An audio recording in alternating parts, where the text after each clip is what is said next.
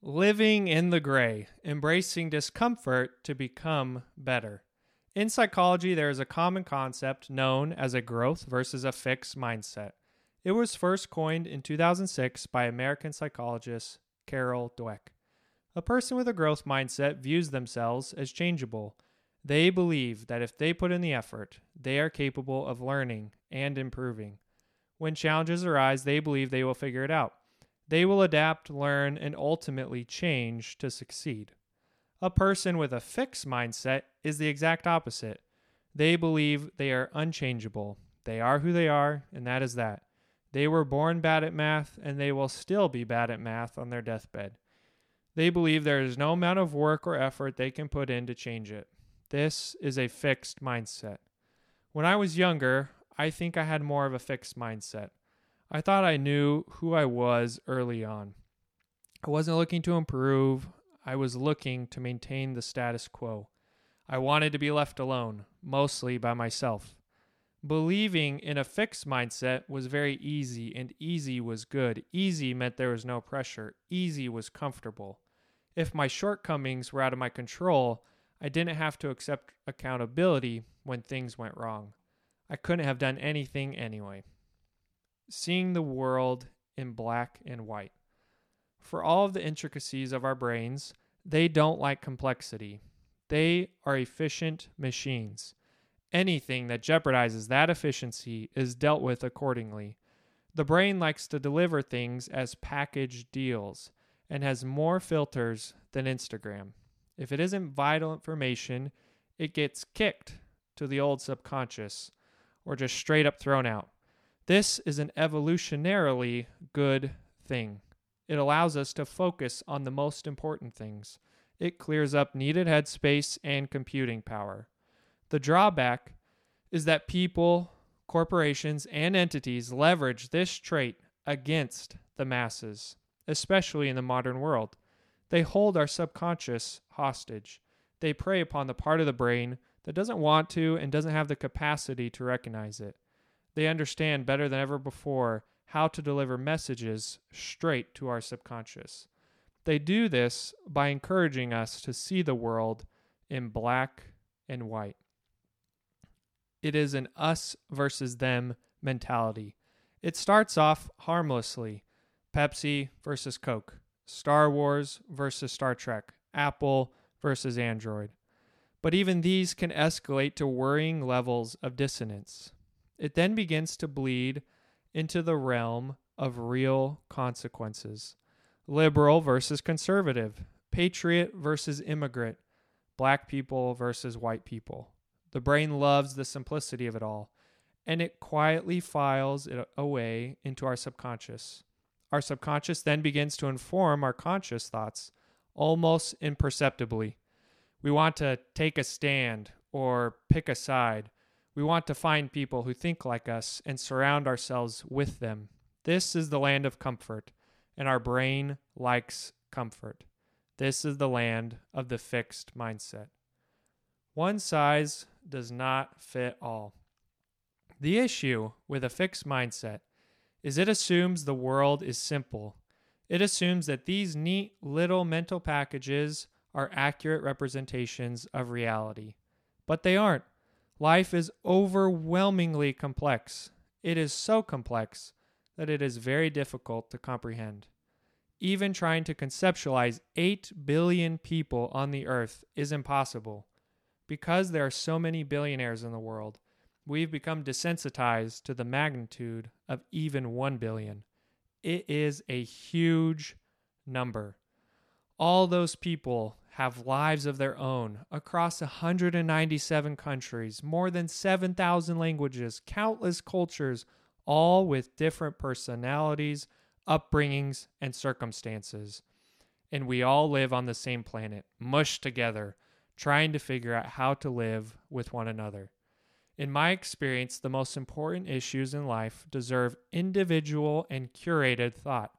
Each circumstance is unique and every person is their own individual. Very rarely do blanket statements or stances make sense, especially from person to person. What works for one individual may not work for another. What works in one instance may not work the next time. We should not allow complex issues to be simplified into simple catchphrases. This is why I now choose to live in the gray. The gray is much more uncomfortable than the fixed mindset. It gives space for the chance that I may be misinformed. In the gray, I must confront my inner biases and prejudices. I must make the effort to understand both sides. It allows for the assumption that I could be wrong and I may need to change as a result. This is the land of discomfort. This is the land of the growth mindset. Harnessing humility and empathy. I have learned that there are two important traits to develop in the land of the growth mindset. The first is humility. Humility can be hard to define. I like to think of it as accepting that I am not the center of the world. I am not the main character. I am just one of many characters. Sometimes I won't know where to go, and sometimes I will need help. Part of humility is owning when I'm wrong. Admitting I'm wrong can be uncomfortable, even difficult. It forces my brain to challenge the mental models I have both consciously and subconsciously created. I then must put in the effort to create new mental models based on new information. I've had to accept the fact that I don't have the answer for everything. Sometimes there is no moral high ground. Sometimes there are simply options, and I must decide. This requires my brain to do more work and put in more effort. It doesn't like that. The second trait is empathy. While humility is inwardly focused, empathy is outwardly focused. It is the ability to put myself in another person's shoes, to see through their eyes, to imagine how they feel, and then to show compassion. Labeling people different from us as villains is much easier. It requires almost no effort. Empathy is the ability to look past those cheap labels and see the individual. Empathy is something I have intentionally cultivated for over a decade. Because I grew up with more of a fixed mindset, I lacked the necessary empathy to live in the gray. I imagine it will be something, along with humility, that I will continue to work on for the rest of my life. Living to learn, not living to be right. School teaches us to get the right answers, but it doesn't do a very good job teaching us how to learn, at least in my experience. The most I got was that there are audio learners, visual learners, and kinesthetic learners. Most of you will be visual learners. That isn't even scientifically true. Research shows that learning is much more holistic and nuanced across the board, with almost all individuals needing variety to effectively learn. Learning to learn is, in my estimation, one of the most valuable skills a person can learn. It is the key that unlocks the door to the gray world. Learning is at the heart of a growth mindset. When I was a kid, I wanted to be right. I wanted to get a good grade. I wanted to appear smart. I wanted to feel important. But now I want to learn. I'm more open to being wrong because being wrong is part of the process of learning. Learning is what ultimately leads to change and eventual improvement and I want to improve myself.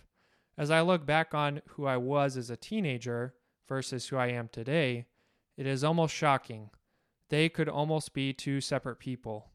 I want to continue to cultivate this growth mindset through learning. Living in the gray. I discovered how difficult it can be to live in the gray the first time I took voting seriously. To begin, I had to become informed I had inherited biases in mental models and I wanted to test them. I spent hours researching different issues and determining how I felt about them. I carefully weighed both sides and attempted to form nuanced opinions. I was also adamant that I vote based on people, not party. Many more hours and nights after work were used to research every candidate. That research was often met with dead ends, archaic websites, and obscure articles. It was hard work. I was living in a land of discomfort. It was not easy, much of living in the gray is not easy, but I believe it is worth it. As I've grown more accepting of the nuances of complex situations, and by result accepting of more people, I've also found more nuances in myself. It has been fascinating to continue to learn things about myself. My identity and thoughts have become uniquely mine in a way that is independent from group thought. It has been uncomfortable at times, but I will continue to seek to live in the gray.